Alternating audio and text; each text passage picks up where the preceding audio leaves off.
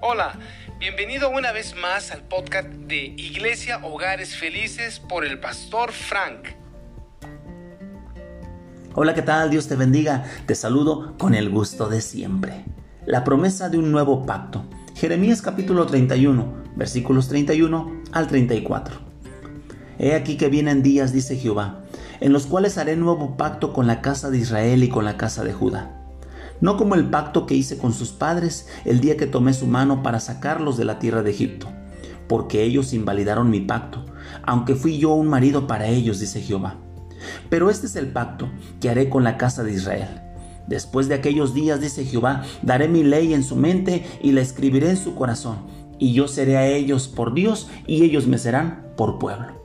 Y no enseñará más ninguno a su prójimo, ni ninguno a su hermano, diciendo, conoce a Jehová, porque todos me conocerán, desde el más pequeño de ellos hasta el más grande, dice Jehová, porque perdonaré la maldad de ellos y no me acordaré más de su pecado. Amigo y hermano que me escuchas, el mensaje de esperanza que está contenido en este libro llegó a su punto culminante con este anuncio, el anuncio de un nuevo pacto de Dios con Israel. El antiguo pacto lamentablemente se había roto a causa de los pecados y las muchas infidelidades que el pueblo cometió contra Jehová. Pero ahora el Señor les anuncia un nuevo comienzo.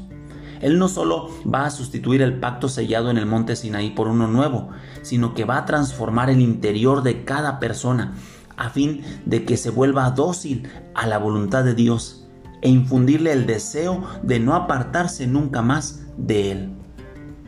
Esta inquebrantable fidelidad al Señor hará que el nuevo pacto sea también eterno. Una característica de que distingue este nuevo pacto es el don de Dios de un nuevo corazón y una nueva naturaleza para todos los que hemos decidido creer en Cristo.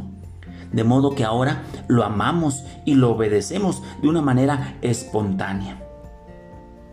Una manera segura para ti y para mí de saber que una persona es salva y que tiene parte en este nuevo pacto es si él o ella tiene un sincero deseo de agradar a Dios y de vivir en su voluntad.